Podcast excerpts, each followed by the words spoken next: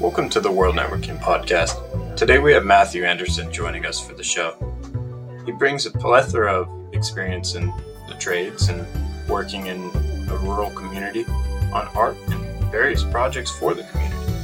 I believe this is his first podcast, and uh, it's been a pleasure, honestly, having him on and uh, being able to facilitate the discussion. I really enjoyed this one, and I know you will too if you open up and listen to the whole thing and allow us to help you dive into some topics that maybe don't get presented on the daily.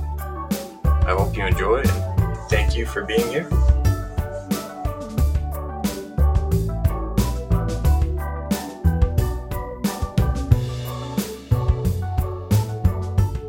Hi, and welcome to the World Networking Podcast. Today we have Matthew Anderson joining us for the show and he brings a background in the mountains and, and from a rural rural setting with different job sites and various skills implemented uh, between art and and labor. Honestly, he's he's here to share his story of how he's gotten here today. Uh, Matthew, would you care to introduce yourself more? Hi, I'm Matthew Anderson, and uh, I I live in rural areas and I am an artist by uh, my own hobbies, uh, but by my day job, I work in a, I've worked in many industrial environments, to working at paper mills, to working maintenance and uh, fairgrounds, to uh, working at lumber mills and being in very high industrious areas with loud machinery and safety regulations and um, just your overall hard work.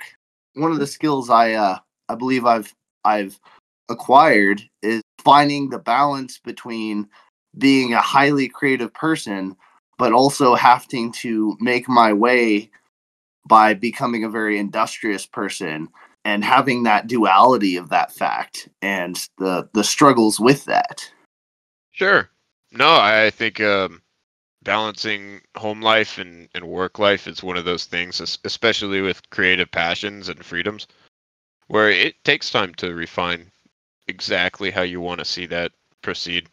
Something I'm not particularly the best at. I've struggled with that. I think a lot of people have, and seeing themselves in the workplace and, and how that's supposed to fit into their routine uh, that they want to craft.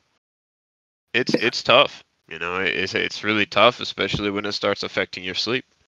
It's literally all fun and games until it affects your sleep, and then you feel like you're losing time. Oh yeah.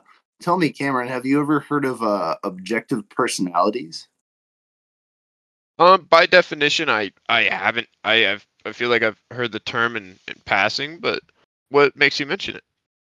Well, I'm not an expert at it, but one of the things I've realized is it's like you know you have like I have more of an intellectual personality, and that's like being a creative personality. It's like being able to take uh, abstract concepts and bring them together to make ideas.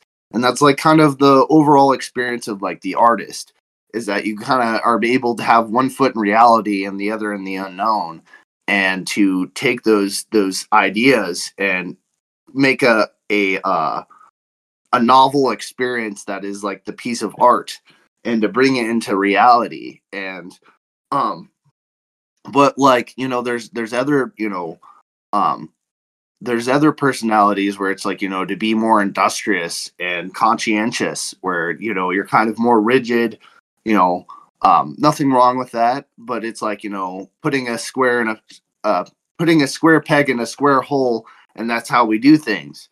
And um you know trying to f- figure out those those uh that there's these objective personalities and you think about it you put you know a very highly creative person in a very environment that's highly non-creative there's there's gonna be some some struggles there that that were in my own experience. And one of the things i i figured out was um have you ever heard of the alter ego effect? No so there's this book. It's called the uh, Alter Ego Effect, and he talks about where he is. He's trained several people. I uh shoot, I I forgot to write this on my notes of the author, but um, he talks about how that there's famous stars that have figured out how to make alter egos so they can uh, evolve and adapt to their environment from you know um, from football players going into an alter ego of like Jason and they're like well Jason's a monster so I'm going to go onto this football field and be Jason to um you know tennis players that were very highly skilled but they wanted to play fair and they were holding themselves back by thinking of being a compassionate empathetic person that they truly were to being more going into an alter ego of being aggressive and competitive and getting that edge on the, the other player. And uh that's kind of where i i kind of figured out where i had to do to survive.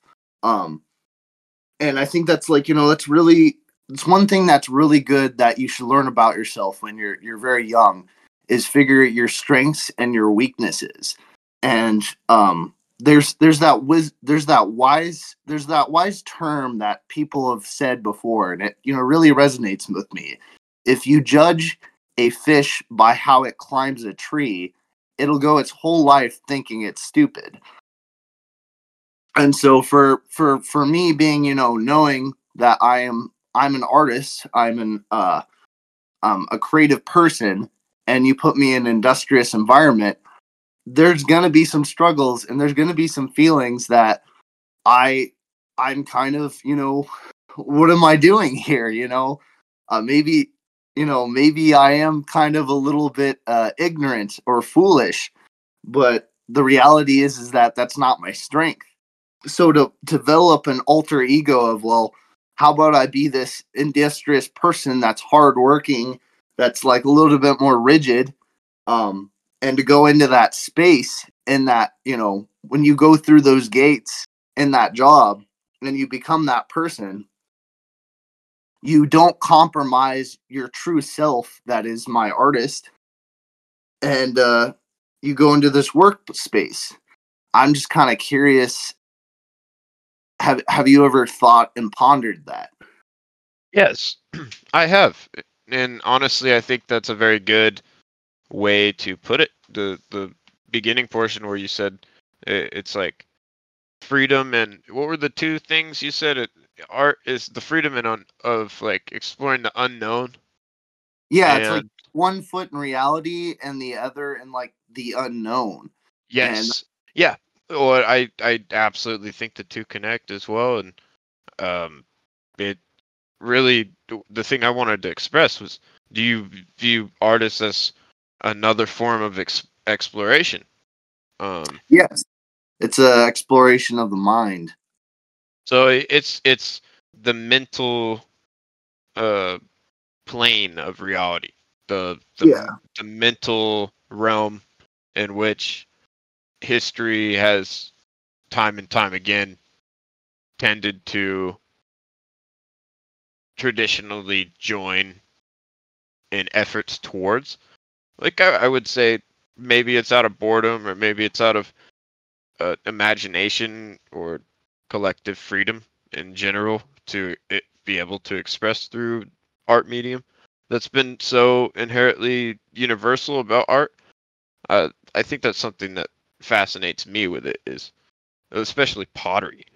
You know, we're talking about something that's been done for thousands upon thousands of recorded years. And how do you explain why each of those pots came into possession? You know, what what happened that defined a support or a, a push towards making it nicer. You know, we could have just always had plain stuff, right? That could have definitely been a reality. We could have built just with gray concrete. Everything be gray. Everything be block, stone. You know, it, it's um you know, I'm not being realistic by saying that. It's there's wood and there's different uh, materials that we have. And that's that's kind of why we we diversify, we explore things. I just find that interesting. It's no different with the mental realm. Uh, in, Well- in such a passionate subject. Well, uh, it's it's that that whole concept is also like um I can't remember. I think it was Picasso he talked about you got to learn all the rules to then break them, and uh, that's that's also another uh, part of art is that you are constantly evolving and, and adapting. You're like reshaping the wheel. I mean, you're taking the wheel and you're reshaping it, and it's like you know, um, you look back through history and it's like you know we first were you know cave painting and then it went to like you know more uh sistine chapel uh I, I can't think of like tempera paint and taking egg and mixing it with pigment and putting it in the plaster and you know it, it having to work really fast to do that to like getting to more uh then they started discovering oil paint and and the the ability to uh, work wet on wet and layer things. And then uh, now we've kind of you know gone to acrylics, and then now now we're in this digital art age where uh, you don't really have a space and time of of needing to work with a material. It's just kind of finite um, its own. But then it almost it almost seems as though it has its own limitations because uh, there's something about uniquely about physical materials to digital. You know, I've worked with um, some digital tools and it's like it almost seems like you know for instance it could make like a paintbrush type of pattern that that creates texture and maybe when you're slapping it on it has 32 you know i don't know um weird patterns and then it can it can um abstractly make uh compilations of them that could create a kind of like um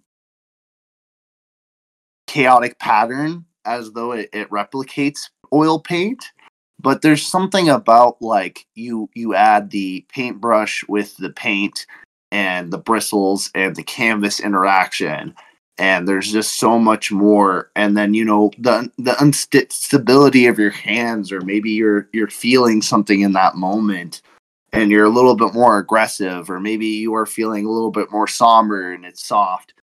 But going back to just finding exploring the comprehension of art and it's like everything is is constantly evolving and adapting like you said with a pottery, we're constantly reinventing the wheel or adapting the wheel on on ideas of art. We're always challenging and breaking the rules.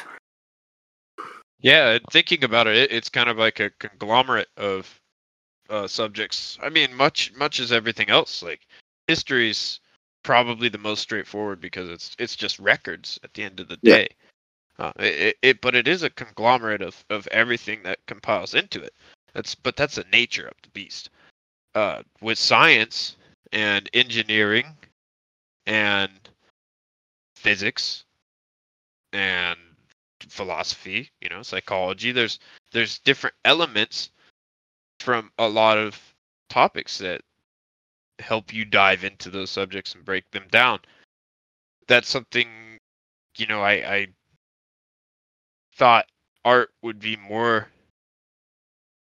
you know less subject to uh, with how people resonate with it but the more i've understood how people value art it's really about how they've experienced their own path it's less about the structure of the art um yeah it, in some cases it is but it depends why that person's there in that moment and that's the explorative nature that I have come to consider more um, as I've gotten older and talked to people about it.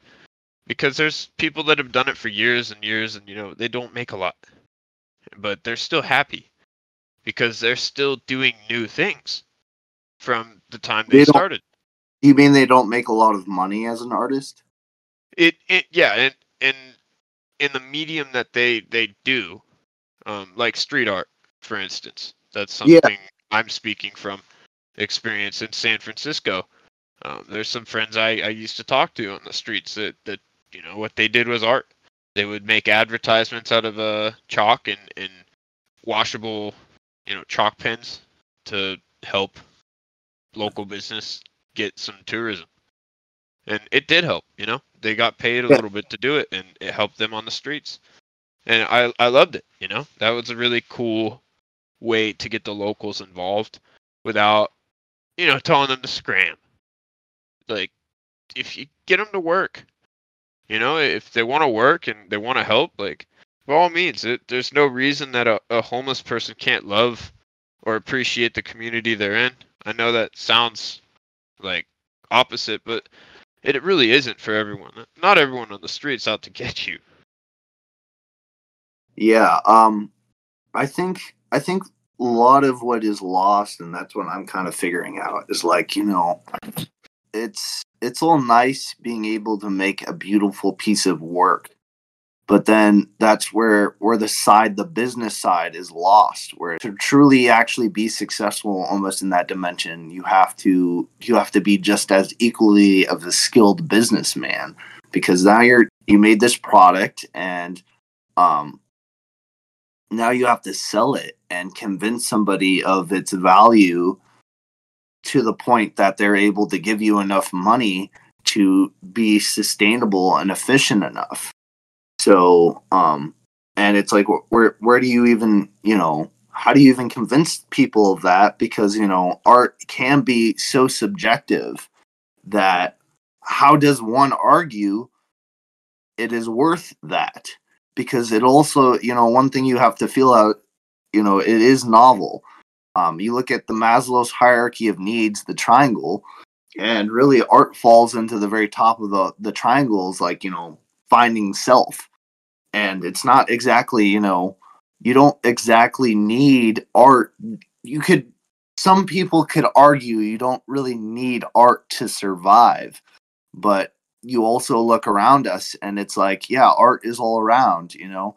How did you figure out the the the fork in your kitchen? How did how did that even come to be? An artist figured out how to craft that you know like your bowls you know some artists had to craft that your advertisements to figure out where you're going to find your tires to put on your car an artist designed that sign.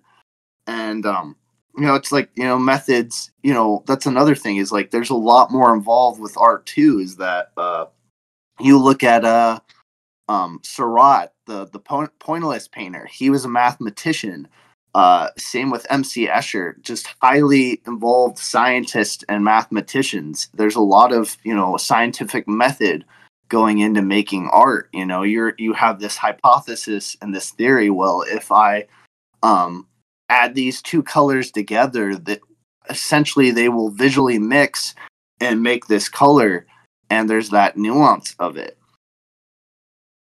Yeah. Yeah, no, I I think you're absolutely right where it's hard to identify why artists don't get the respect they deserve in a lot of cases. Uh uh, you know, it the past artists like Leonardo and Michelangelo, you know, famous names that come up uh different mediums.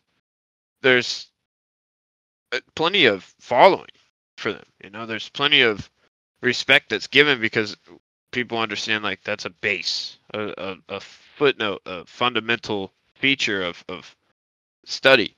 Uh, you know, of process. At least I would think, in, in like art school and such, uh, people have come to to know like these techniques that these artists use, and and I would think that it's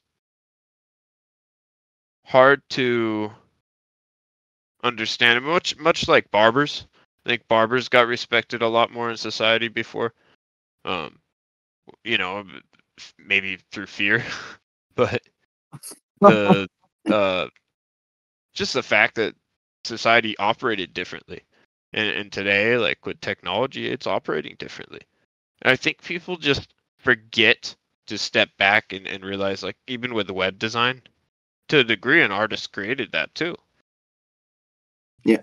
um actually i kind of glad you brought up uh leonardo da vinci and how like he he's very well known and he's famous and uh the painting that Leonardo da Vinci made was the Mona Lisa. That is actually kind of like the most known pop culture icon. I mean, it's up there with, you know, uh, Van Gogh's Starry Night. You know, you you ask the average person that, you know, most people who don't even know anything about art and you ask them about their favorite artist or a piece of art that they know, it's usually kind of one of those two.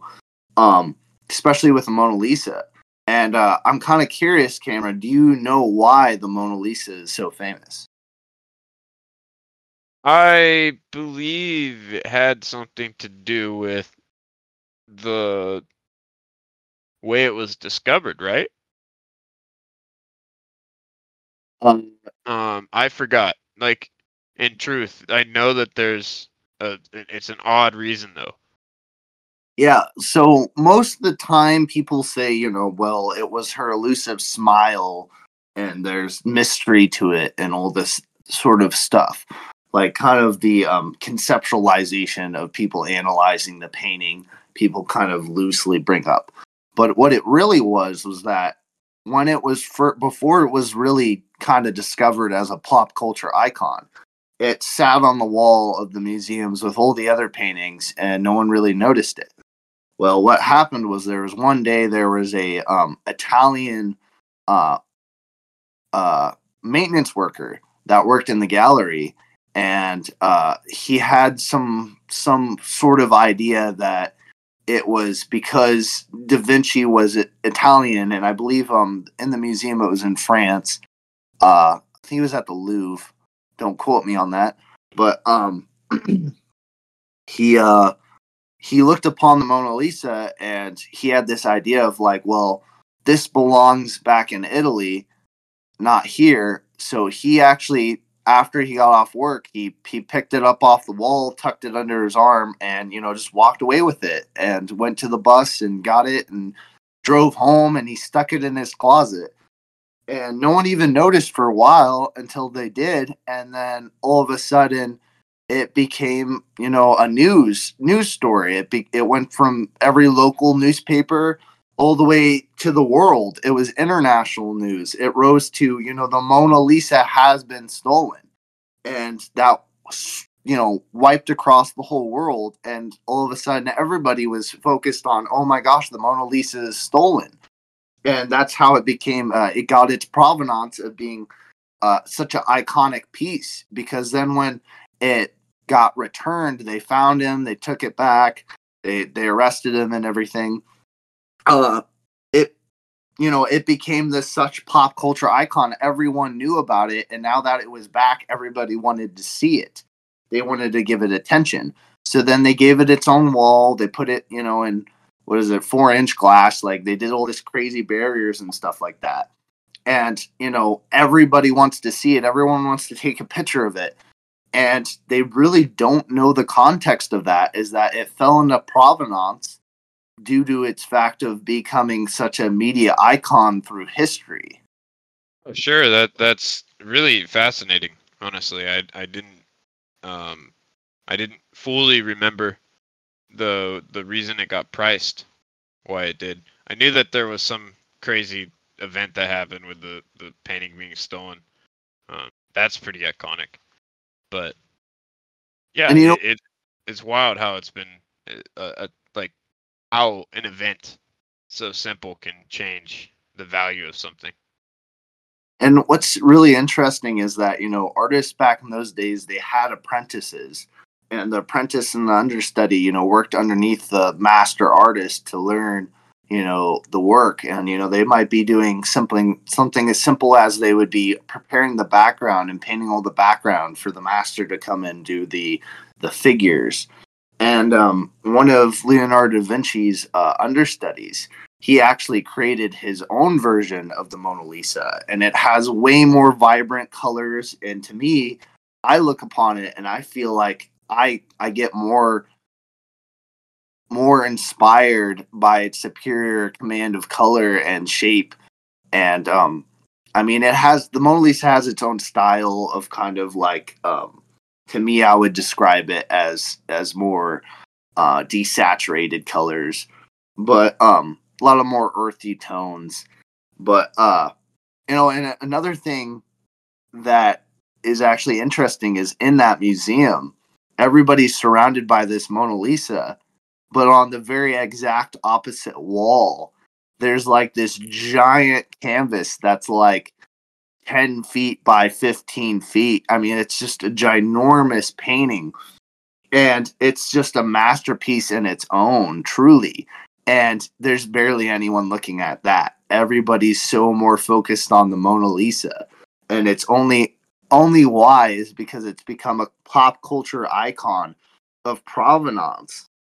And um you know another thing I actually it's kind of interesting now that I brought that up because um I watched a video where they were pondering the idea of that art in its traditional sense was to to challenge the viewer to stand amongst it and let it challenge you and make questions about your life and your experience um, on you know a a a perspective of maybe even of the subconscious spiritual or you know or just ponder ideas about your life and uh, maybe even simple appreciation for life itself, like Van Gogh painting some oranges. And you know what's interesting is it's it's not. They find more and more art is not giving that service anymore. They find that you know most people they give about like an average of eight seconds looking upon a piece and they move on. And now it's become with social media and the internet and cell phones, it becomes more of a, a backdrop for your experiences on social media of look i went to this museum and saw this art. Then i i went to this museum and let the art you know deeply like touch me in a way that that made me ponder my life and like reflect. Yeah i i definitely think the connection aspect is different for people with short attention spans. You can't you can't say it, it's not different because it, it's the time frame where they have experience directly with or involved with that art, that medium, where someone who's maybe spending time researching or having an education to understand that art is definitely more appreciative of the, the struggle of the art, the creation process, the design, you know, the, the efforts put forth. Maybe they're not, you know, maybe they have their own reasons, but but they've they've pushed to understand why. They've crafted their their explanation. And we we're at a time where a lot of people want surface level knowledge. You know, oh well, I could. So the fact that I could know more means I should just focus on what I want to know rather than what I could diversify and, and learn. And again, it it really depends to uh, what that person's interested in. There's plenty of people like myself that enjoy other podcast mediums for that reason. Like I, I definitely listen to other podcasts where it's not something I could necessarily talk on, but I enjoy hearing that subject because it helps expand my horizons. Like medical podcasts. I'm no doctor. I, I love medicine, but it's not it's not my field of expertise. I couldn't actually come on here and, and pretend like that is. You know, it, it's not something I have a, a right to. It's yeah. it's similar to an artist. I feel the same way. Like unless I have something to really show for for my art and and through through myself it's it's music. You know it, i love doing music and that's the main art expression I, I tend to express. But it, it is different. I you know we're we do different things and, and i value that about you. Like yeah. it, it's, it's there's something i can always learn from your process. Oh well that that that makes me feel very good. Thank you because uh I feel like that's also part of what artist is is that they're they're constantly challenging the viewer and asking questions by diving into the unknown and like rendering it into physical form uh, through their their works. And um, going back a little bit on um, what I was talking about, uh, with the uh, art has become more of more of a experience to share of their own lives than more of um of something that like something to it's like become more of an accent of look at me and what I'm doing than it becomes more of your relationship and intimate relationship with that piece and standing amongst it and allowing it to speak to you. And um I have actually a really good examples that um I've had times where I I've made this piece where it's uh it's about 42 by 36 and it's a it's a World War 1 plastic surgery photo. You could actually look it up online if you look up uh, Willie Vicarage. There was this plastic surgeon called Harold Gillies, and he was assigned in World War One to reconstruct soldiers' faces that had been hit by shrapnel and so on. And he came up with this method that was like the two pinnacle. And if you look at Willie Vicarage, he's got it going on uh, where it's like kind of like these tentacles are kind of going to his face and when I first saw that that picture, um, when I was looking up researching stuff about World War One, it uh it it it it touched my soul so deeply that you know that war had this soldier that was representation of honor and strength and courage and fighting uh, it had literally contorted his full vid- visage into a grotesque, monstrous form that people um, scorned, and it was like a full manifestation of of of the monstr- monstrous acts of war. And I I had to paint it, so I I painted this this painting, and uh, to me it was um when I first had it in the gallery. Uh, to stand back and watch the viewer interact with the piece was so fascinating because um, there's you know probably thousands of years of adaptation that we've had to be disgusted by grotesque you know visages because it's like you know it's a survival skill like you know oh this person's sick i need to like be away from them because that's the my survival i diseased i could get hurt. But then you have this idea of you know art is this beautiful thing that that it's beauty it's it's close to god it's perfection you know it challenges us in a good way. So we would desire it. We we um go towards it. So then there is this um internal conflict within the viewer of that they enjoyed my my rendering of this piece through my skill but then the actual subject was a grotesque visage. So there was that internal conflict of looking away but looking back at it.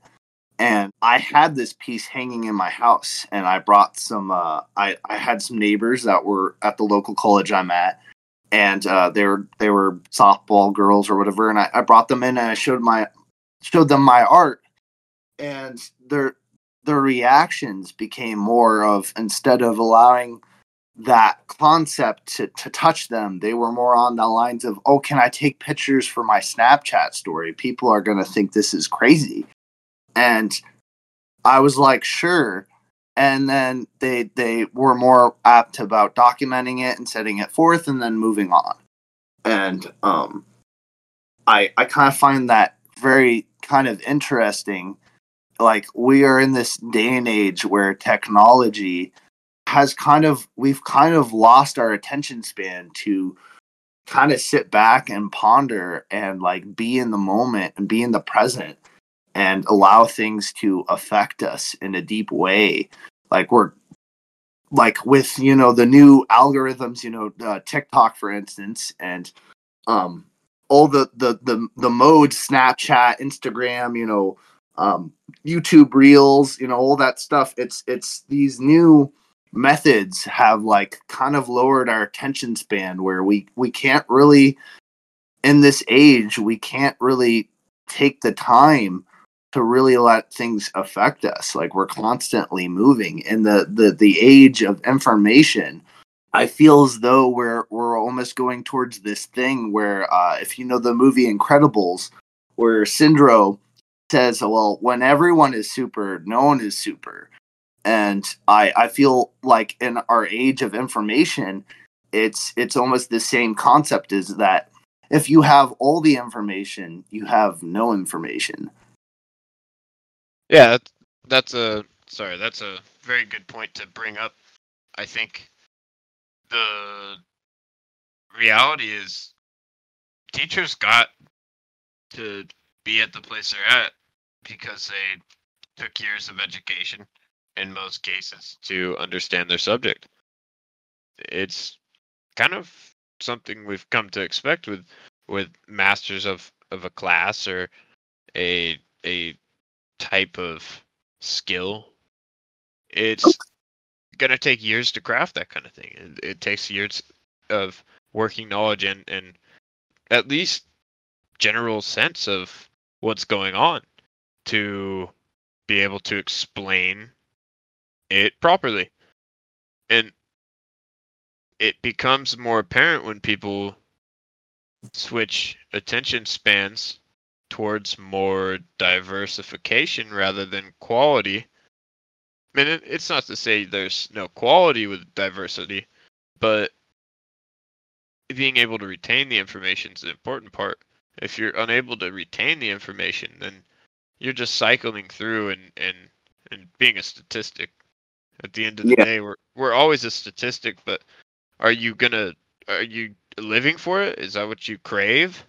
Because craving attention, even if it's it's through the form of content, always constantly being on the prowl for, I, I think you're asking for your attention span to just be faltered. If you don't make it your main focus, you diversify through local networks, maybe. If if you're that it, it, intense of a person, you know, if you have like a need to fill, where you need to insert yourself and and try to develop more of a hands-on networking approach like where you're directly helping to fuel or support a passion project or a various industry like art art's definitely a medium where people tend to donate for supplies or various things and Yeah. that's that's positive you know i think art supplies for kids that's a very positive thing when i see uh, Definitely. things Yeah. like that i'm like "Yeah, that's great man like like if there's anything to help a, a kid in any environment get outside of their head i know as a kid i would have appreciated that kind of help and Yeah. and i i always did when it came up you know it, it's there's good people out there and and it's not to say that everyone's trying to be a downer or just trying to ruin their attention spans because they watch short content and i, I hope people don't take it that Yeah. way because I Yeah. I do watch short content too, but I make sure it's not my full range of content exploration, especially for the day. If I sit there for multiple hours on end watching shorts, and I've done it, I've done it a couple times, I- I've really un-. I- unintentionally. Yeah, it, it's addictive. I'm I yeah, I'm not saying that uh you, you know, oh, you inferior peasants watching short content. No, uh it's you know, it's it's just the data is there that, you know, those those platforms I'm saying are engineered to de- you slowly develop a short tension span and it's it's good to be conscientious of that. There's nothing nothing wrong with that. And I, I'm saying, um, what's kind of great about algorithms in a sense is that they do create these um, um, effects where it it it it it'll pander to what you're interested in and set up a, a method of a form of that, like your for you page. And what I'm saying is like it is good to be exposed to other things and uh, you know get pull inspiration from other things. But I mean, like for instance, you know the the reality is is our lives are are um not infinite. It's finite. We only have so much limited time, and there's value in being able to master a skill in something. And that's that's why we we master things because we have to sacrifice our time to to hone in because we we only have a limited time.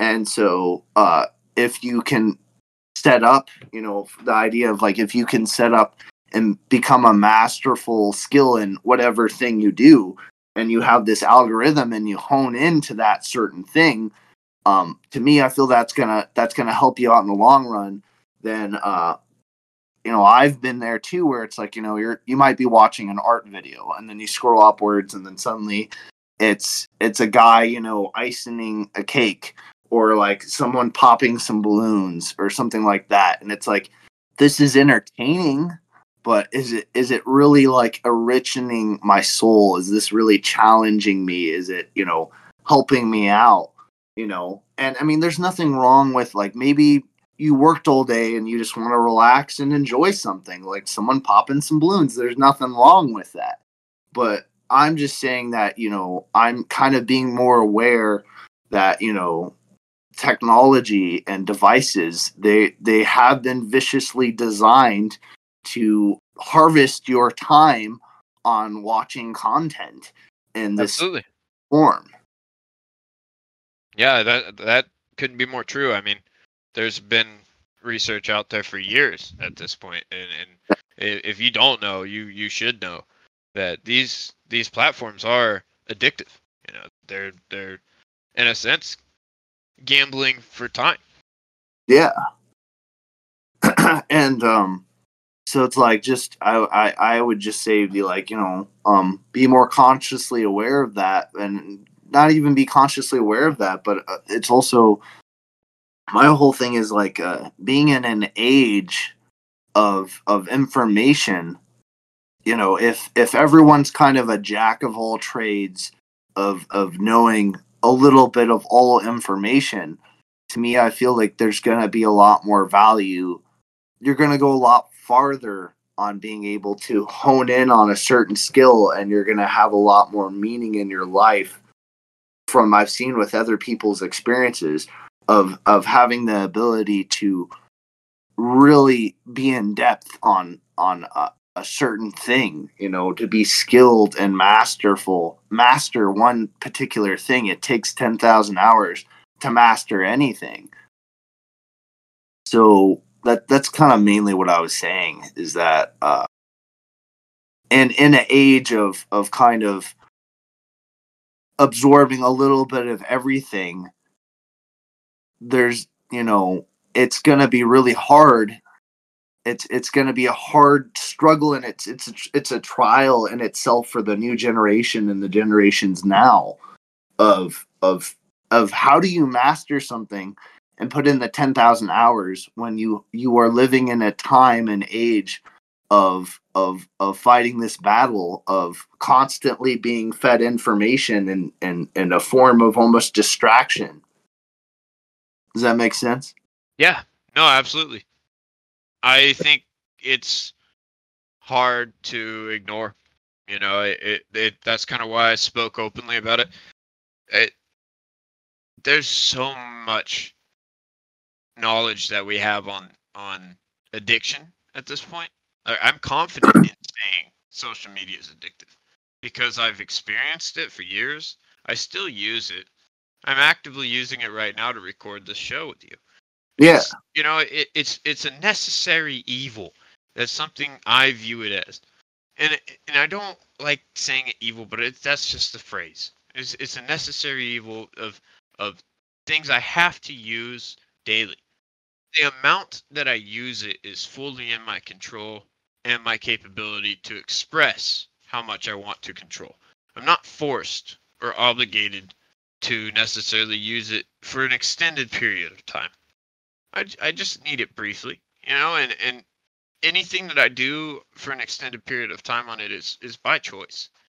And, Yeah. and taking back control of the reins of your time management is important. I think a lot of people avoid that because it takes change and it, it would mean I, identifying something else to do in that time. But again, there's other things to do like podcasting, uh, listening to maybe a documentary or uh, something in the background. Like that's something I do a lot of times. Yeah, Meditation from is- here It's it's hard for me to really want to get involved. Um, at times I, I think about it. I'm like, that's great. Why don't I do this more? There's other times I'm like, oh man, I, I'm too sleepy. Like w- the last thing I want to do is fall asleep in my chair. Uh, I Yeah. just- I think it's it's not worth my time, but it should always be worth your time to value mental health. Yeah. Um you know, that's actually um you made you made a good point with uh, the addictions and I kind of was thinking about how um we've had thousands of years of evolution and adaptation of you didn't get self-gratifying tasks and things that give you, you know, dopamine highs uh right off the bat, you know, if you wanted ice cream, you you had to make it or you didn't have ice cream, it was, you know, a piece of fruit that you had to climb up a tree for. And we live in a such an age of convenience that you can be able to just go to the store and grab ice cream and get that dopamine rush like right away. To me it's like that's that's a battle in itself too is that you know um if you're constantly being able to have self-gratifying uh self-gratification right away um you you can also kind of be desensitized and numb to those things and then those things don't give you as much of a, a hit anymore because you can just freely get them compared to where you do the work. And then it becomes it, it becomes way more you you have a i think that's one thing i've noticed in my own life is like you know i i've had an age where you know i i was definitely getting into the point where it was like you know you you you're consuming all these things that give you dopamine highs right away. You get self gratification and you're you know it's stuck in this state of resistance. There's actually this book. It's called the um war of art and he talks about self gratification and resistance.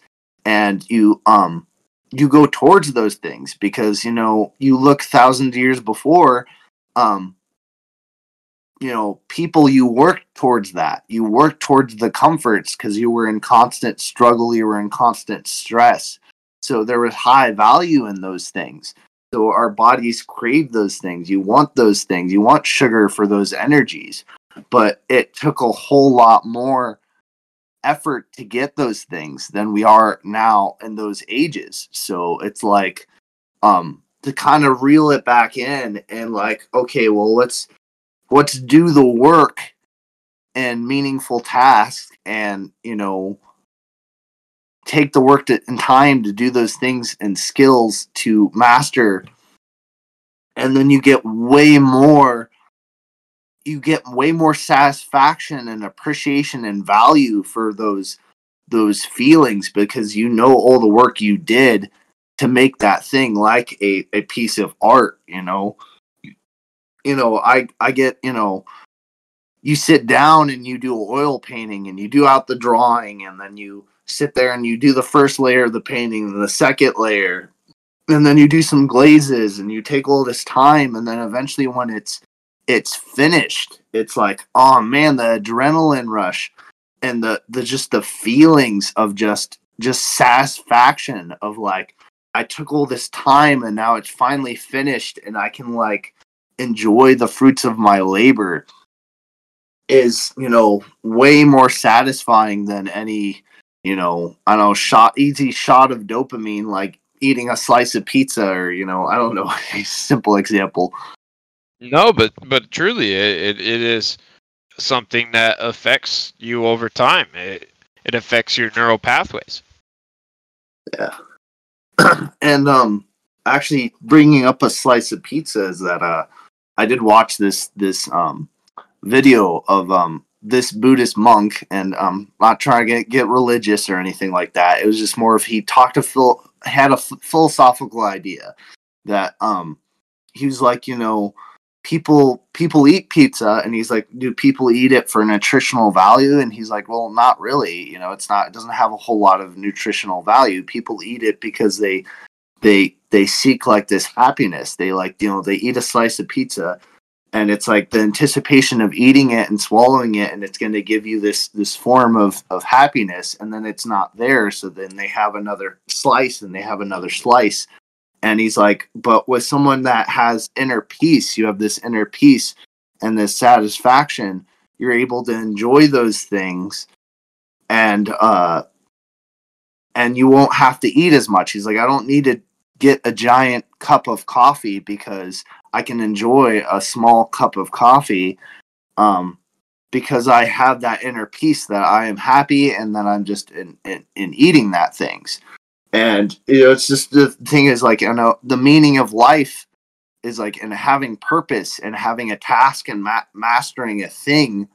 There's that inner peace, and then you have no need for that seeking of self gratification because you're you're just a a person that is satisfied and has inner peace, and you're just enjoying a slice of pizza. And it's it's like a slippery slope you can fall upon. That's that's what I've I've I've accumulated through my own life. Yeah, no, that that adds up. It's it's very hard to know when the right time is to enact change, especially when you take overall change and general into consideration. You have to acknowledge that there's a part of society that changes with you, or you change with it. But either way, there, there's constant flux of things that and environments around you that you interact with that change. You know, Yeah. nothing really stays consistent.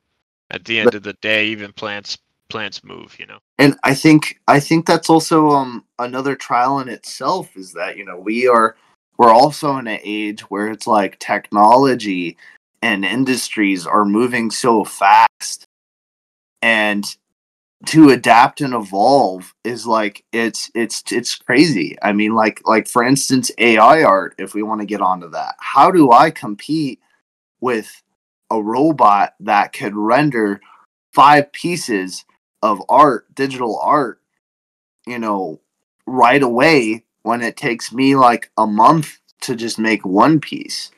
And um I know people are using it as a tool to to uh, manipulate on their own to come up with concepts and things like that. But um that that right there is like, you know, a challenge in its own with just how technology is moving so fast and to adapt and evolve on that but uh, like you said, enacting change, um, that's another struggle in its own. Is like uh, I I think that's why I'm I'm talking about uh, mastering a skill and and and you know making a sacrifice and choosing to to put that ten thousand hours in because um there part of the struggle too is of change is that you having this informational age you have all these things telling you all these things you could do you know? You could be become a professional power washer or you could like work on cars or fix cell phones and look at this person they're doing this and that. You you have all these opportunities in front of you and all this stimulation of information.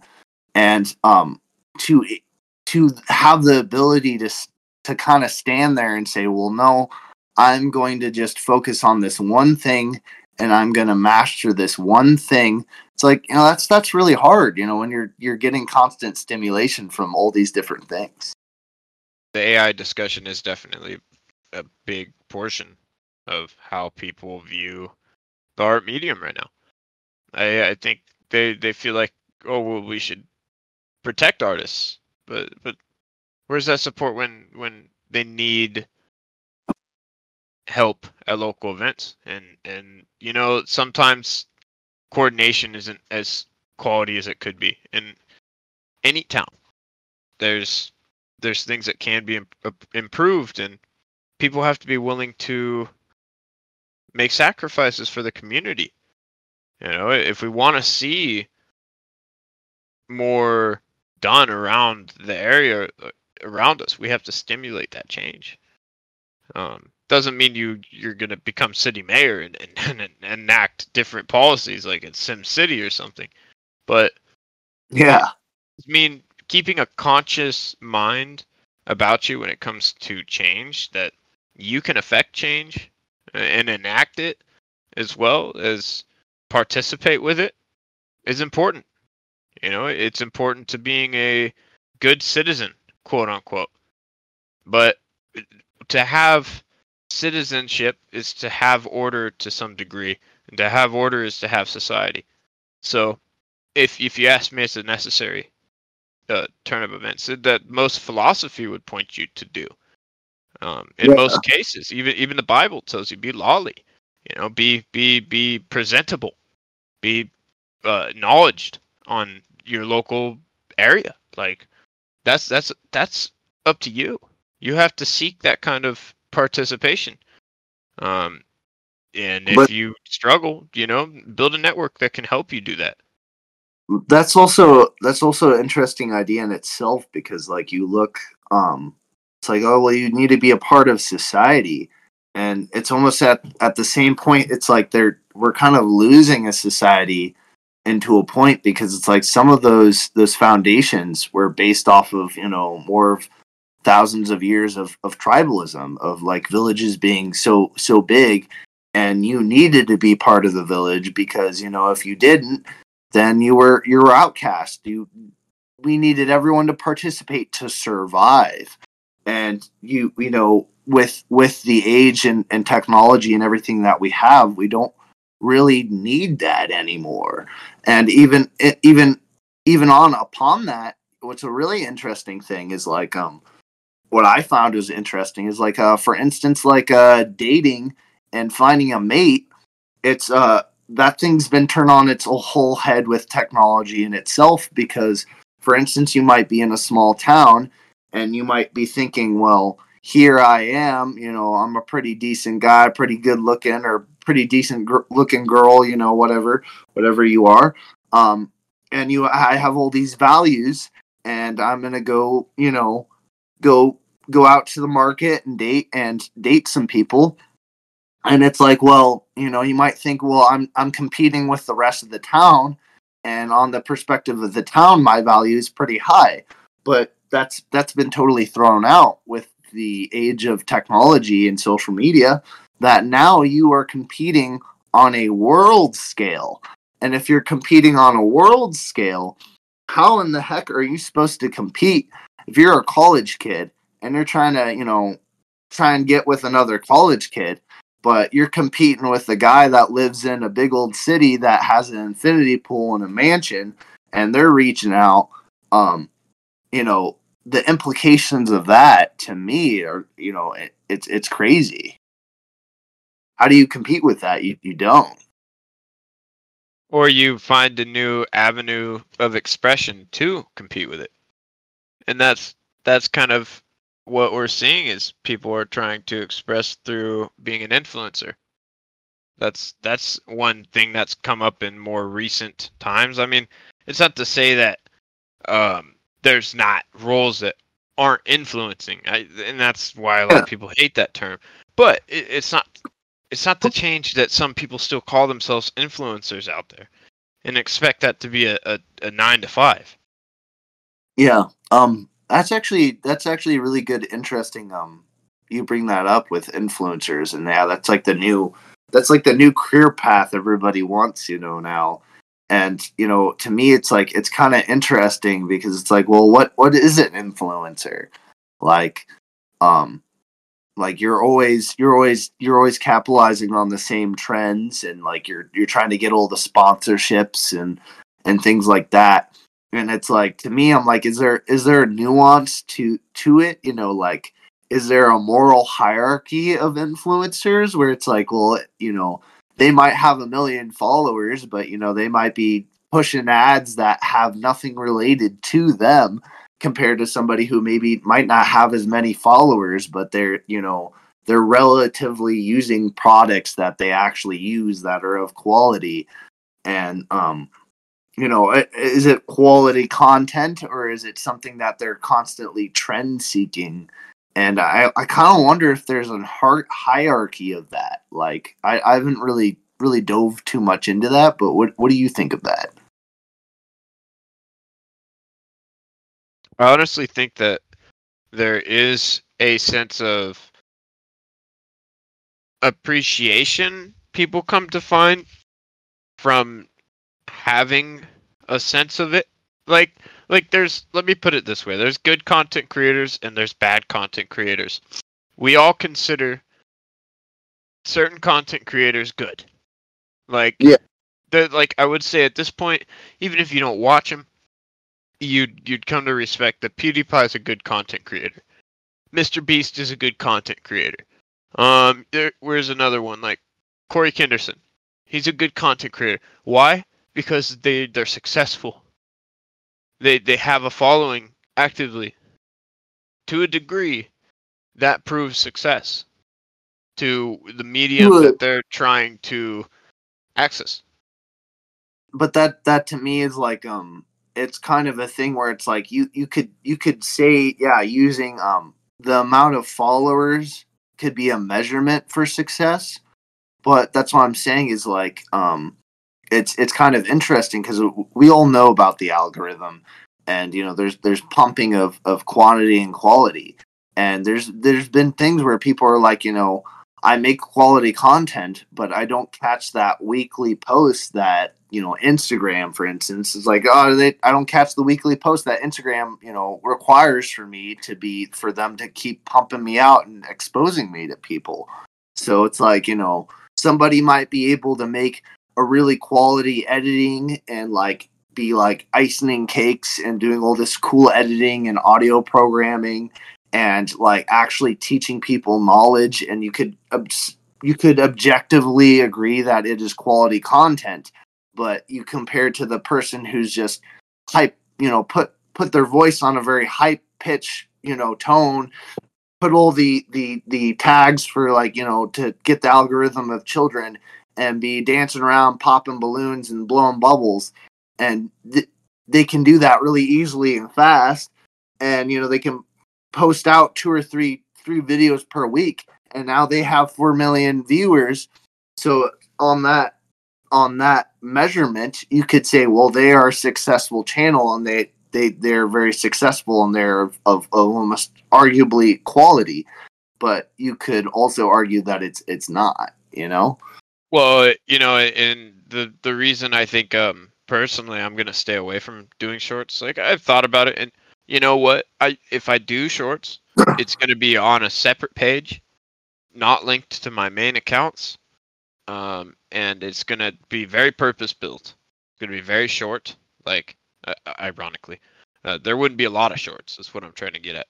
I'm not interested in that that kind of content because uh, as a viewer and this is when I was thinking this over a minute ago too. It yeah it it's really tough to want to connect with the the medium at that level because if I invest my time so okay let me put it this way like YouTube's algorithm Yeah. um it, it for instance for instance YouTube but it's but it's not the only platform that does this. Yeah. There's it the catalyst is success.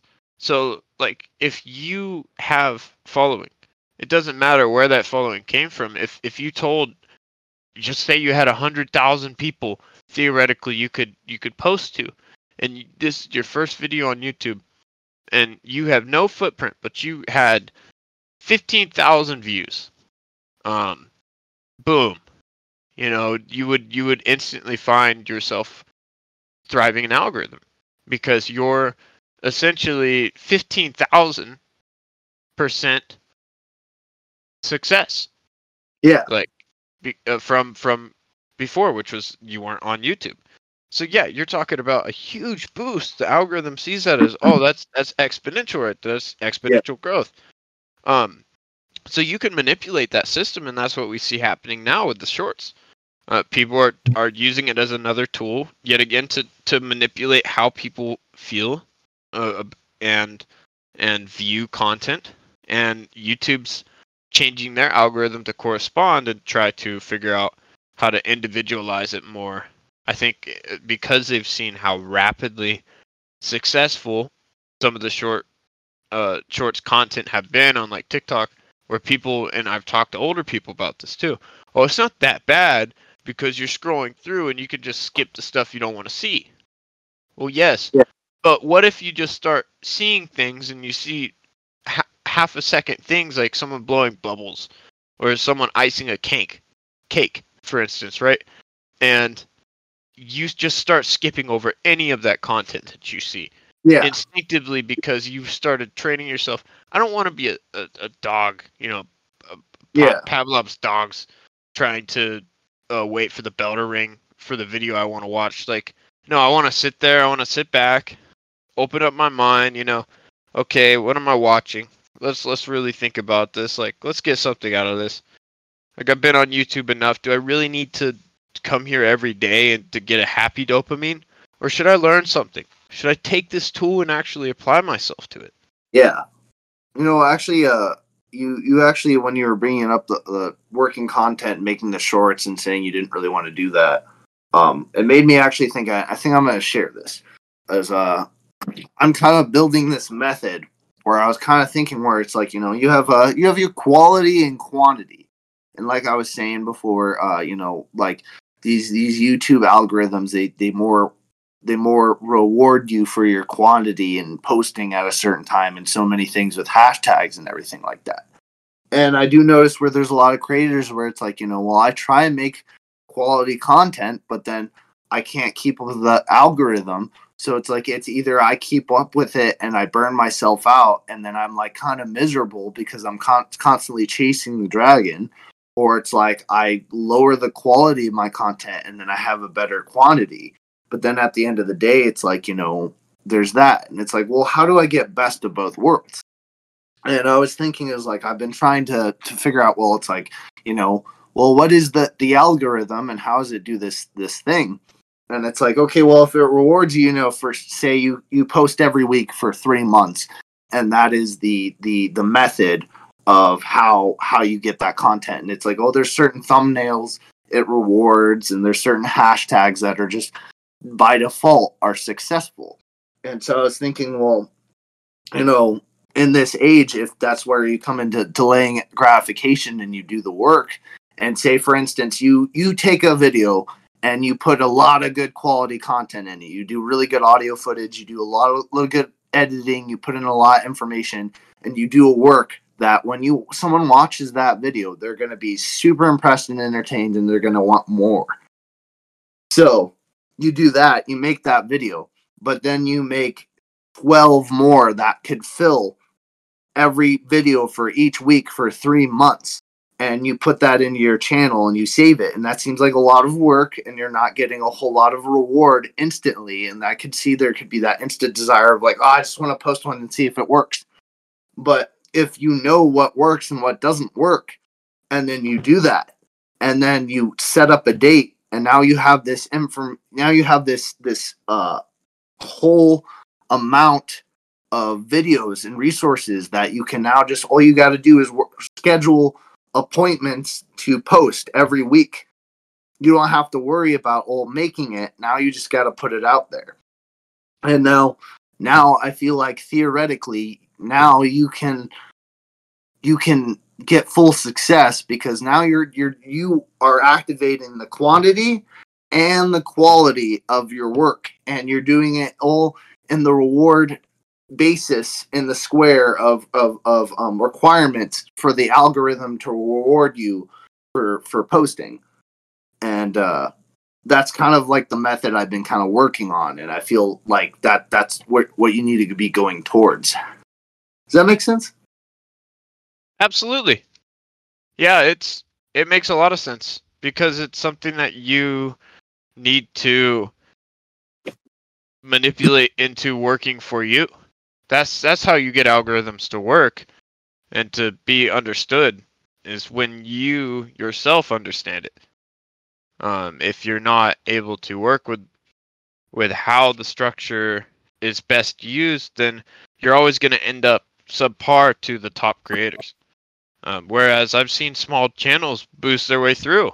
I mean, I, I've viewed YouTube for over 10 years. I know my algorithm's built. Um, you know, constantly evolving, of course. I, I'm constantly changing my interests. I'm not a 10 year old kid, you know, like I, I enjoy different content and it's changing to the degree where I get small creators you know, that that come in that I've never seen before, but because their content relates enough, uh, and and their algorithm proves worthy of finding new viewership, it, it puts it out to me. You know, it Yeah. puts it out to others, and and that's where I find it, it's awesome. You know, like that's powerful, but we need to use it in a way that's going to not break us as individuals in our day to day Yeah. livelihood. Yeah. No one wants to, to talk to the, the Facebook surfer guys. Uh, just so you know out there, and, and I love you, whoever does it, and you know, you've you've talked to me, and, and and it's not just one person. I'm speaking to the crowd here. No one no one wants to sit and listen to you at work, sitting there in the workplace, talking about Barbara and her Facebook posts about being upset about an article. Like that's that's so dated. People are over that. The majority of people really want quality from their social media experience now, Yeah. not just bull. You know? yeah it's it's filler and then it's also like you know um to me i find it it's like you know um people will do radical stuff like you know like a lot of youtubers they're doing like shock content where it's like oh it's just a prank bro and it's like you, you you're like harassing people to the point that they're like being violent against you. Like that's not it's not quality content. That's that's you being a menace to society. It's shock content. And i mean shock content is valuable in its own, but in the context, I think is is more of um, it's like a social, a societal social thing of like there. I guess that that falls into a subjective of like moral, morally superior and inferior, but um, um, it's like the algorithm rewards this shock content to a point because like that that's another thing is it seems like you know sometimes the internet it rewards you know negativity because people are more apt to want to comment and share this and be outraged. So then it's like the algorithm picks that up and it's like and then and then so all of a sudden you're like man i have i have all, all this like negative stuff on my feed. And i'm reacting to it right now because it's negative. And um that that that that on that side is like almost interesting in itself to me. That phenomenon. Years. Yeah, you start connotating it with a negative association. And that's that's exactly what I'm saying. Like that's where social media becomes the the uh the what's the word? Um that's where social media becomes the catalyst. I I guess we'll say for trouble.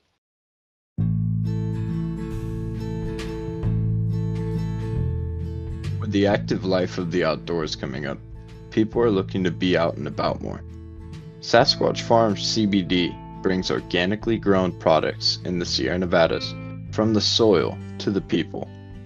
Farmer John has worked on green projects on the farm since 2013. He looks forward to providing you with the highest quality soaps, salves, CBD tinctures, pre rolls, along with some other fresh products.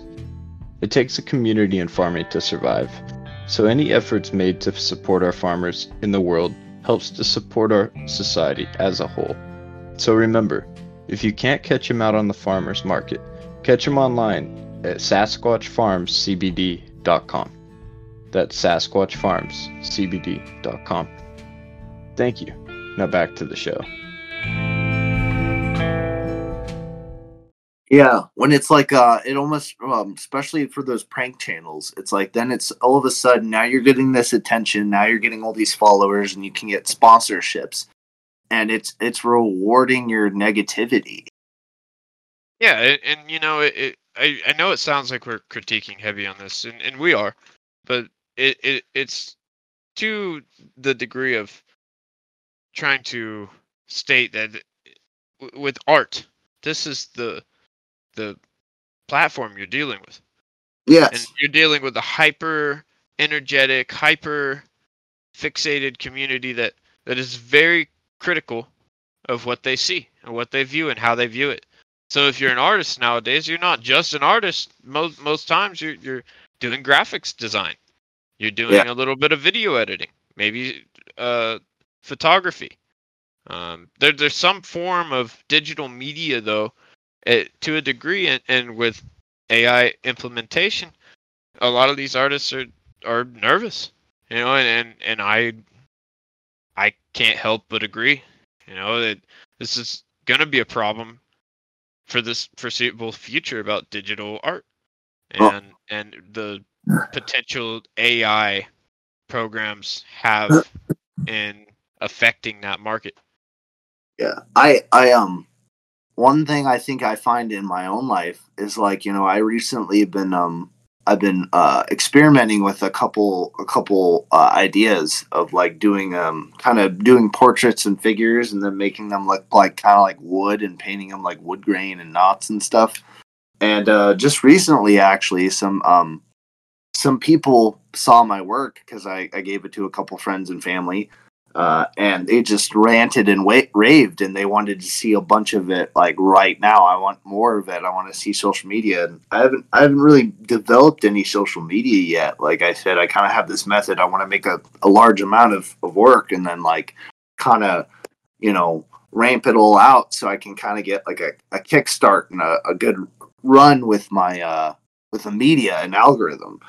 And uh you know it's like I kind of think to myself, it's like you know, man, it's it's really hard to keep up with the demand. Where it's like you know, I want more of this, and it's like, uh, well, sorry, I I I, I kind of literally watch paint dry for fun, so it's gonna take a while. no, thanks for all that information, Matthew. And and honestly, I, I wanted to lead into talking about a fun fact about yourself. So, anything fun that you've done um, maybe in the last few years or in the past that that really reflects your character? It reflects my character. Hmm. Yeah, pause for dramatic effect. I gotta, I gotta think of a couple things. That's okay. The audience is silently judging. uh, um, the thing that popped in my head was uh, uh, I did some fire spinning and uh, spitting fire. How when did couple, you do that? Um, like uh, several months ago, like in the summer. Uh, I had some friends that uh, they're part of a group where they spin fire, and they're like uh, fire performers, and they we went out to the forest one time and they were just playing some music and uh, playing with fire. And I asked them, I was like, "Hey, uh, could I could I try this? And they're like, sure, you know. And uh, all all it is is that they take um they take like a corn flour and you like or corn starch it's corn starch uh, and you put it in your mouth and then you take the, the torch and you put it up and you spit the cornstarch in, in in in front of you into the torch and then it creates that effect of like you know blowing fire and uh, i did that several times and I had like a consistent blowing of of cornstarch and it made this giant long flame and it was it was a pretty cool thing and I spun the the baton a little bit but it was a little bit um it was a little bit intense because you you do have to keep it going for because it's got white kerosene on it so uh it can burn up really fast so you have to keep it consistent and spinning and there's all kinds of techniques of balance but um I would say that was definitely an experience that I thought was really interesting. That um yeah. No, that's that's really awesome, honestly.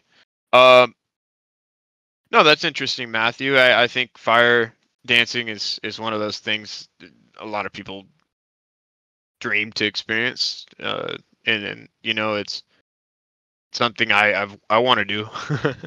I I have no experience doing it personally. But that that's cool. I didn't know about the cornstarch.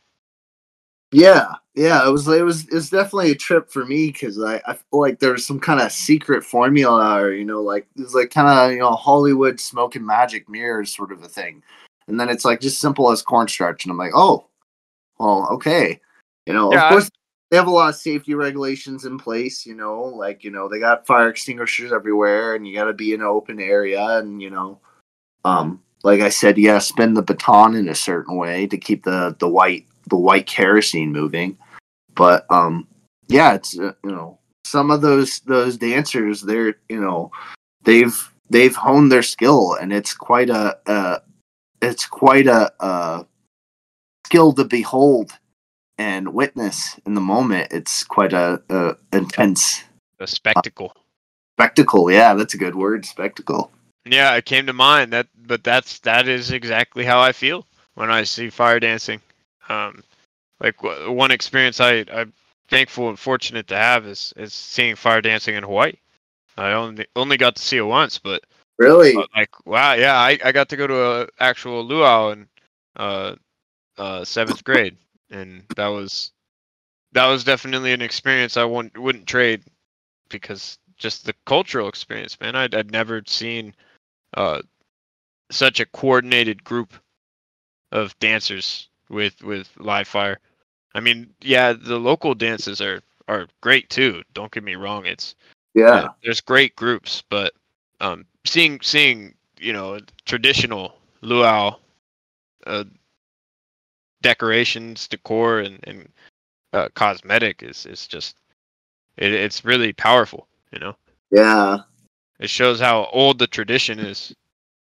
I wanted to move forward and ask you actually if there was any points on the art discussion right now in in modern society where you feel there's new forms of art emerging that you think are are paving the way you know maybe maybe making something that people aren't used to seeing uh, in the art world Hmm.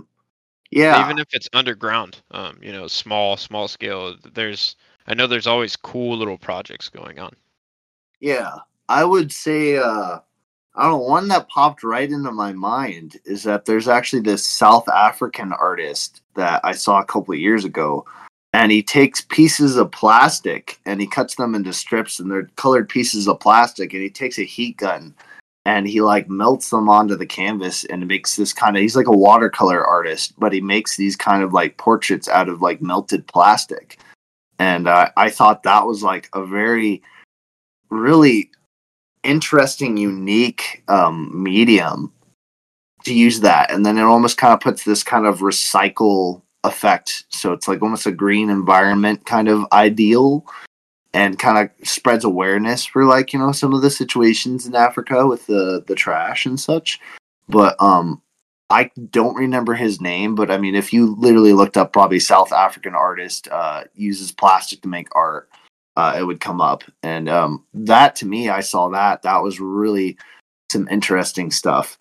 There's, uh, I think, JM Sculpture is on YouTube, and he makes, he'll take uh, pieces of wood and he'll, he'll buy all these different types of species and grains of wood and he'll stack them up and then he'll pour uh, uh, resin and epoxy molds all over in his square, and then he'll chainsaw and sculpt these like you know pictures of wildlife, you know, like a, like a seal or uh, a whale or like you know different types of animals.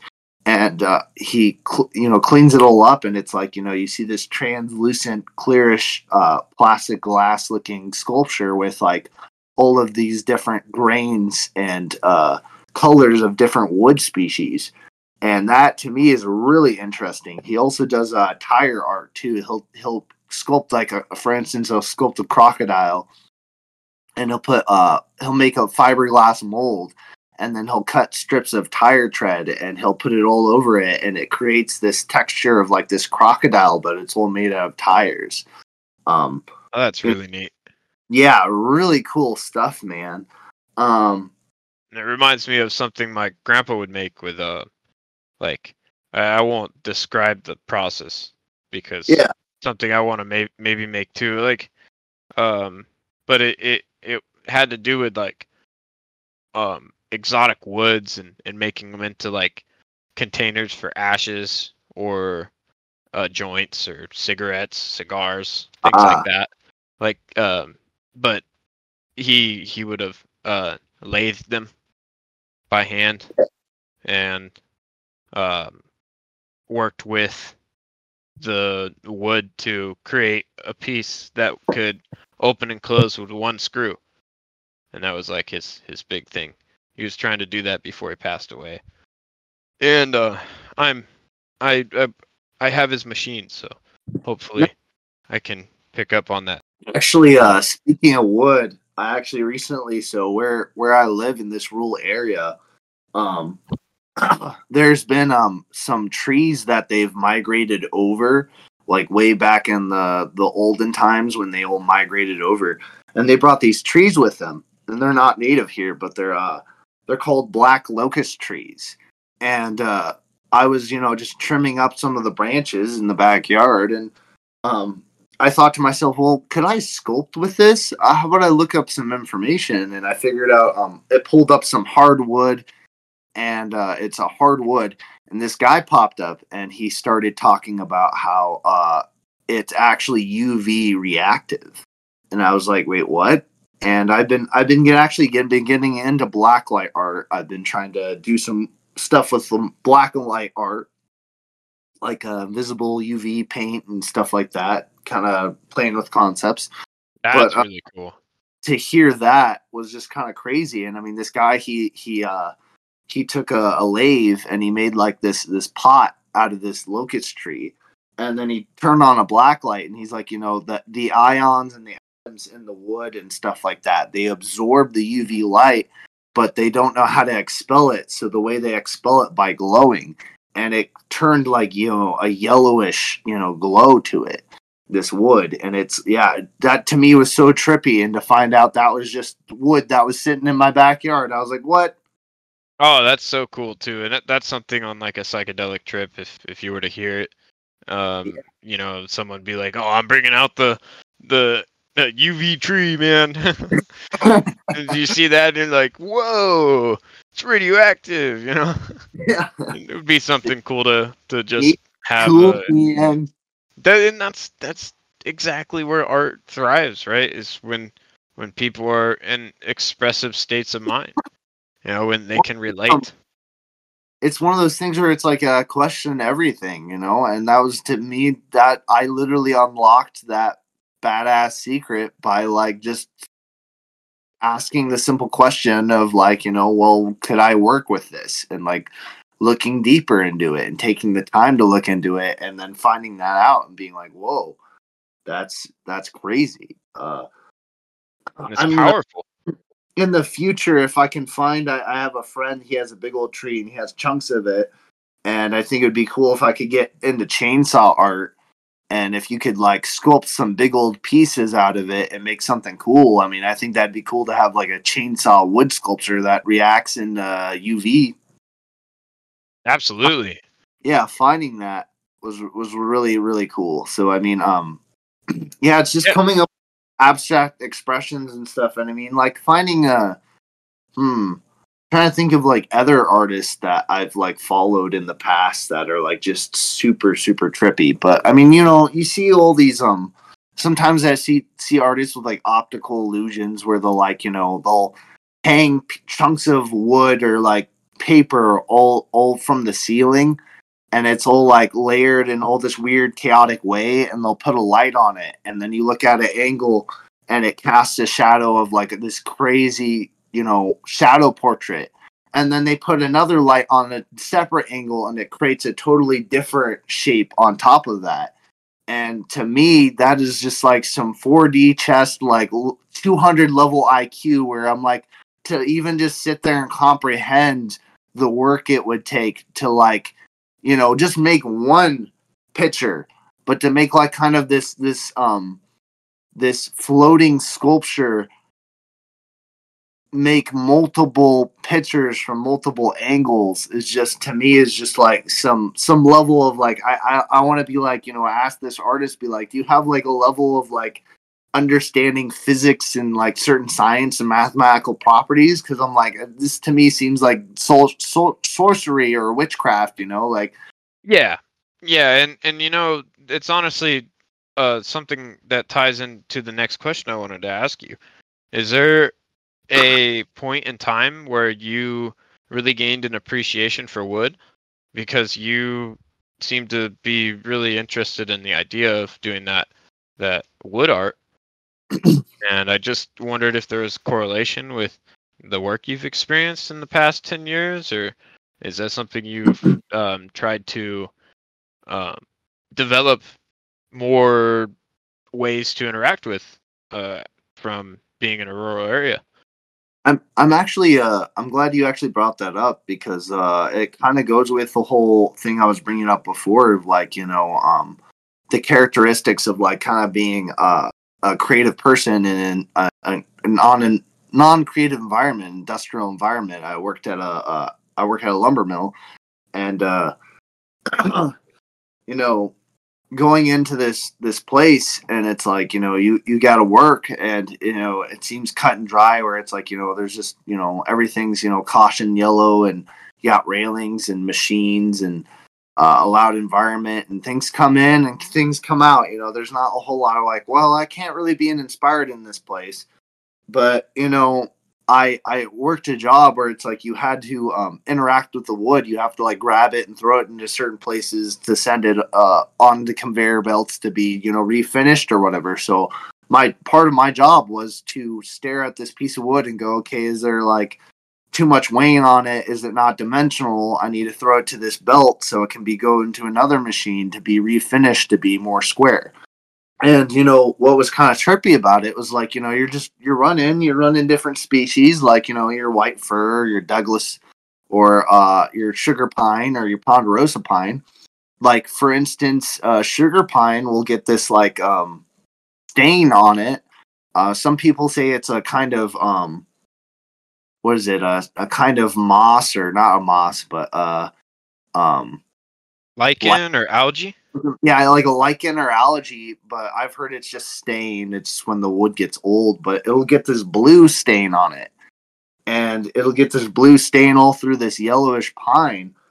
And, you know, it just touches in weird ways. And, like, you know, you'll get that, or like, you know, maybe the tree had a disease, or like, you know, uh, it broke at some point, or like someone put a nail in it and it creates these knots and these gaps. So then you get this board that hops up and it's like, whoa, this is like trippy. Like, I mean, if uh, if you know what burl is, uh, burl is when when these trees they get this like kind of like rounded tumorous mass on them, and they actually don't know how to uh, fabricate that. The supply and demand, um, they don't know how to farm that because it's like some kind of disease or like somebody will put a nail on it, and it's just how the tree reacts and grows but when they cut into these burls, and if you see some of these burls, I mean, it looks like a psychedelic, you know, trip. You know, like I mean, it's like the all the the, the grains are just kind of wavy,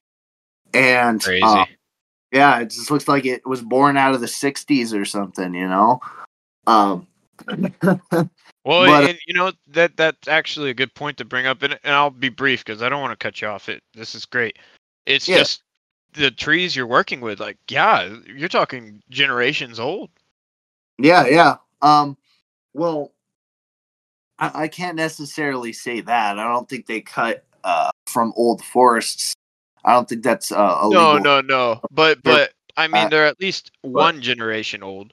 You know, yeah, it's you know most likely been planted like you're saying in the last 40 50 60 years but um kind of actually um but but you know it's there's there's different there's different like you know because um was it i watched i listened to a podcast where this guy talked about how you know like mycelium is everywhere and they actually figured out that trees have like neural net- networks and certain trees will send certain nutrients to each other. I think uh, when you talked to caleb on the podcast uh he was talking about this. But um yeah, mycelium. Yeah, yeah, mycelium. You know, mycelium, like, like they they were saying how mycelium actually interacts and evolves, and they like actually you know control the environment and nature. And it's like you know that everyone thinks we evolved with mycelium, and it's like kind of like mycelium's actually making us evolve so they can like produce you know some of the situations. But uh, um, yeah, no kidding. It, it's like you know they they I think there's this this book I'm trying to get. I think it's like trying to find the mother tree because actually there's these networks of trees and they interact with each other and they share nutrients. and there's like I guess that maybe there's possibly this master tree that like you know controls everything, or you know um and it's like you know it's just so trippy learning about that that I, I don't even know a whole lot i just it was one time i watched the podcast and learning about that and it's like maybe that's you know part of it maybe there's you know nutrients have been taken away in a certain area and then that in that return it creates burls and stuff like that but you know there's there's all different kinds of knots and stains i mean i've i've literally seen the whole rainbow in different pieces of wood. I mean, I'll get like a piece of wood that j- j- jumps up and it looks like somebody took a bright yellow highlighter to it. Like it was just crazy. And then I've I've seen it where it's got red stain and like a purple wine stain, that blue stain. It's had some green in there. I mean, I, I could have had all colors of the rainbow with some of the wood I've seen. And so I got and all this, natural. Yeah, yeah, all natural. No, no, nothing, nothing that, um, uh, that that was interacted with it. It just, it was just, you know, they cut through the tree. It goes into the, the, the saws. It turns into lumber. I see the lumber, and it's like, whoa, you well, know. You know, uh, and one thing about the colors is, are the dead trees like from fires and such that various mills are harvesting. Do those create different colors too when you see yeah, those? So, so um yeah, that's like what I was saying is like some of the older trees, it gets that blue, like with pine, it gets that blue blue stain. Actually, back in the day, they used to not want that and they threw it away. But then the industry actually named it well rare and beautiful. This is rare and beautiful. And now it's like got an industry in itself of like you know people desire it because it's got this kind of unique color to it.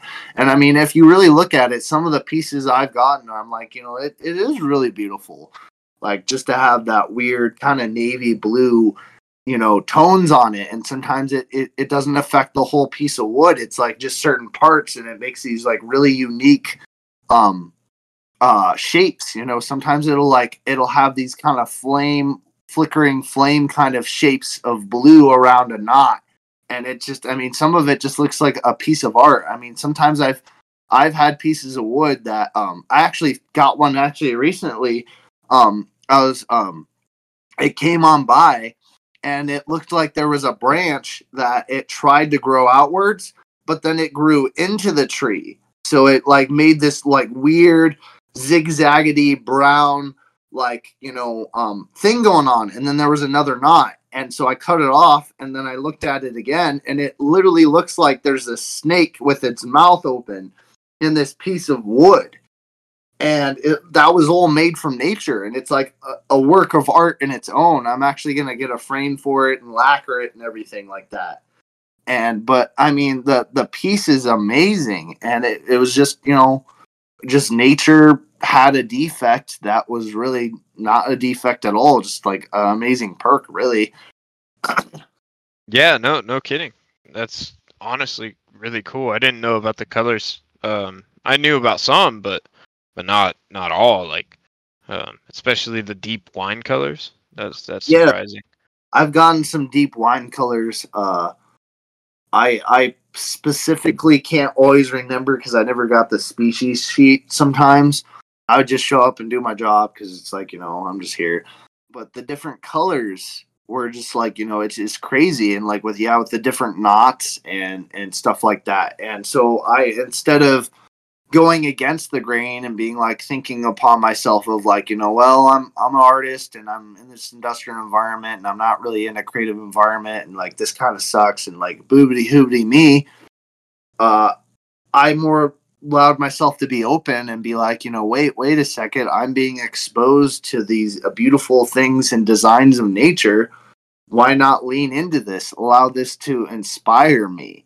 Allow my environment right here now inspire me. Like, so I've been, uh, I've been taking that and been, you know, making portraits and figures and making them look like wood grains and knots. You know, you have like the maybe a, a certain curve of the body that curves inwards and if you would take a wood knot and put it right there it looks like that it naturally curved with how the, the wood grain and the knots went about so um, i'm exploring that right now and it's like you know learning from the, the you know seeing the things that I've seen, it's like you know the uh, applications of like designs and um, making you know ideas and different designs and uh, just the concepts are just kind of like infinite, you know.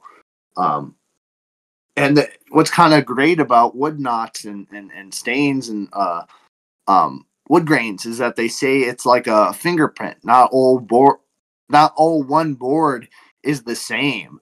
So instead of kind of having this academic, I kind of been going more for a classical academic kind of style.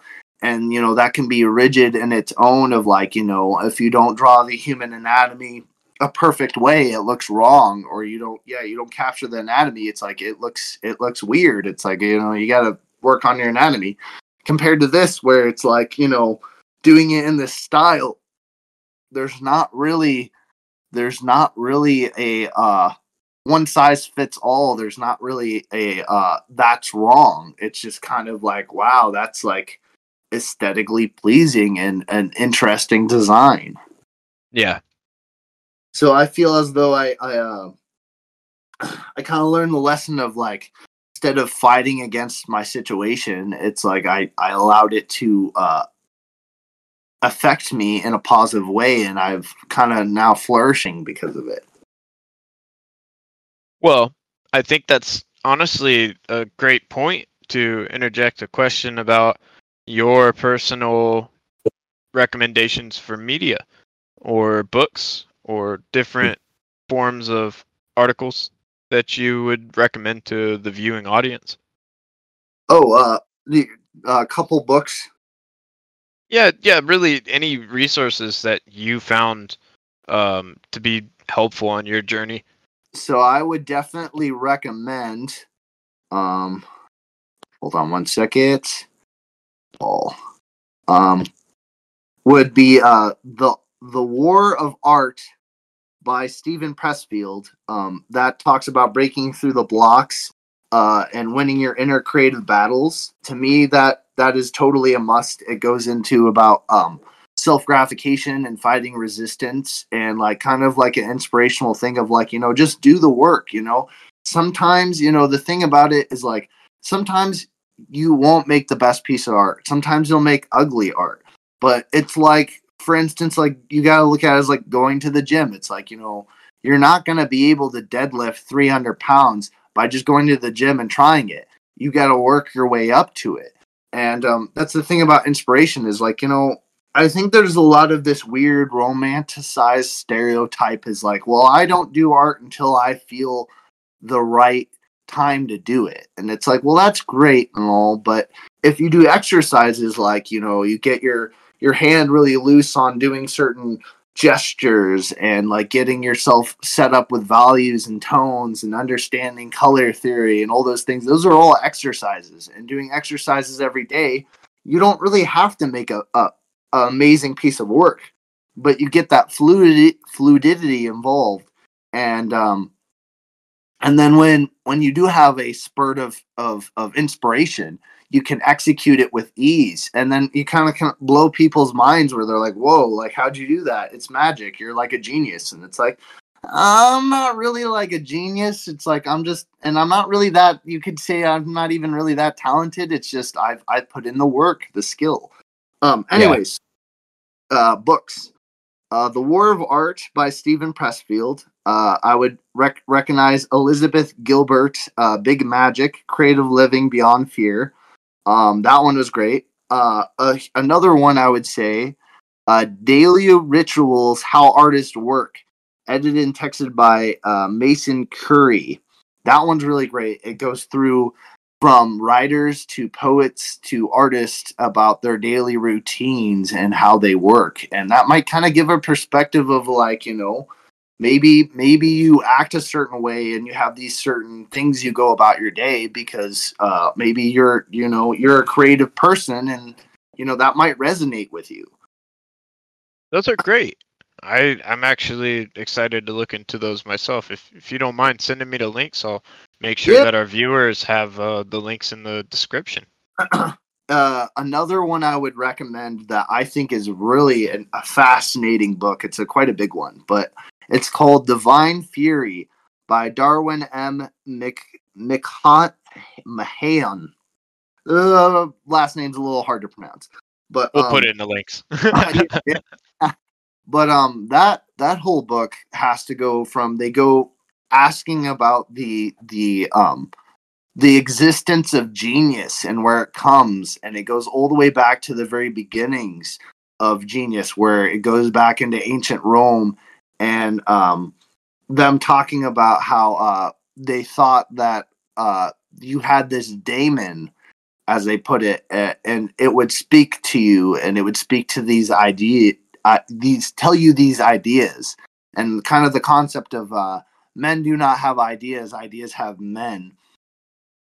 And then it goes Ooh. up that yeah uh and actually a lot of these books especially with big magic and the war of art um actually they all kind of like realign into this idea that that overall arching idea of like the goddess speaking to you and you have to be open to uh listening that like you know and to me also i actually absorbed that and it also helped me a little bit because when you are a really talented person and people see your art they always want more of it and it's why aren't you doing this? Don't waste your gift. And that can be like really a lot of pressure.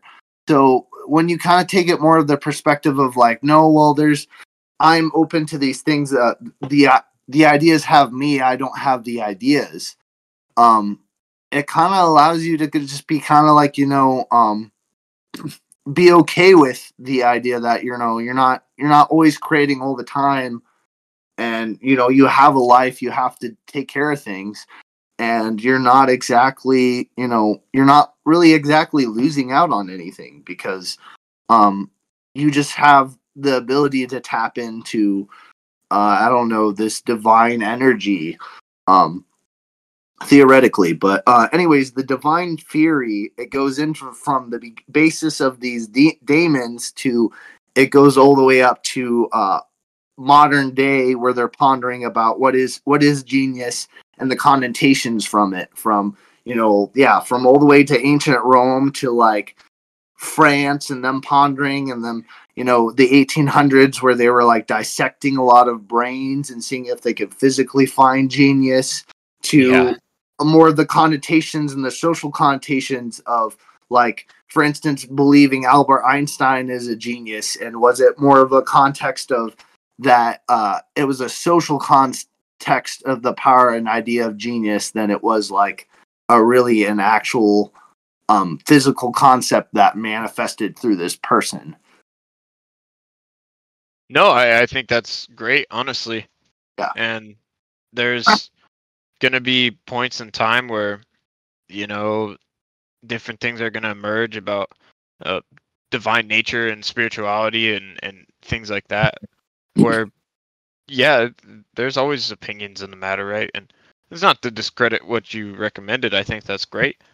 Um, yeah it's just always fascinating that discussion what emerges from it but with that i i want to invite you to give our audience uh, your final statement if there's anything you feel like you wanted to relay or or present um, maybe a challenge maybe a lesson that you've learned I would say no one knows you like yourself and uh always question everything. And you know, um you know, by learning yourself, you can understand your strengths and weaknesses and you can give yourself accordance accordance to compassion and empathy to that. And then, you know, when you do know your strengths and weaknesses and you're aligned with yourself on that way, what's great about the world is you can always work on yourself and and choose to say well here's this one thing i don't like about myself but i have the power to uh, improve it. And so uh, by me asking questions and questioning everything and searching for truth and knowledge um, i can better improve myself and the world around me being able to be aware of that power is like you know it's a truly en- enlightening thing so uh, i'd say yeah seek that well put honestly it's not bad to keep in mind to put your best foot forward. But this has been a pleasure today, Matthew. And Yeah, thank thank I- you for. I appreciate it. no, no, thank you. And and I hope maybe in the future you'd consider coming back and and maybe interacting in a different uh, conversation with with another guest or or another situation. Uh, there's different artists that have shown interest for the show, and and if we get it coordinated enough, then I might reach out and see if uh, that's something you'd enjoy. Yeah, that would actually um I think that would be really interesting, you know, uh be able to ponder and pick other people's brains and uh you know, collaborate on different e- other experiences and you know um that would be that would be really awesome. Honestly, I, I, I think you had a wonderful format with the show today, and and I, I just really appreciate the time spent. It's it's been a pleasure. Thanks for being part of the show today. Matthew was really fun to interview, and honestly, I hope to do some further collaboration in the future with him. We're going to be working on art projects and motivating others to involve themselves in maybe future podcasts that we can all participate in more discussions for. So I look forward to it. This holiday season has bumped the schedule around a little bit. There's been a lot of busy individuals, and our episodes have been a little delayed, so I apologize for that. We're working on getting that back together, and we have a lot of guests coming up in December that are eager to be on the show. So look forward to new episodes very soon. Thanks again, and this has been the World Networking Podcast.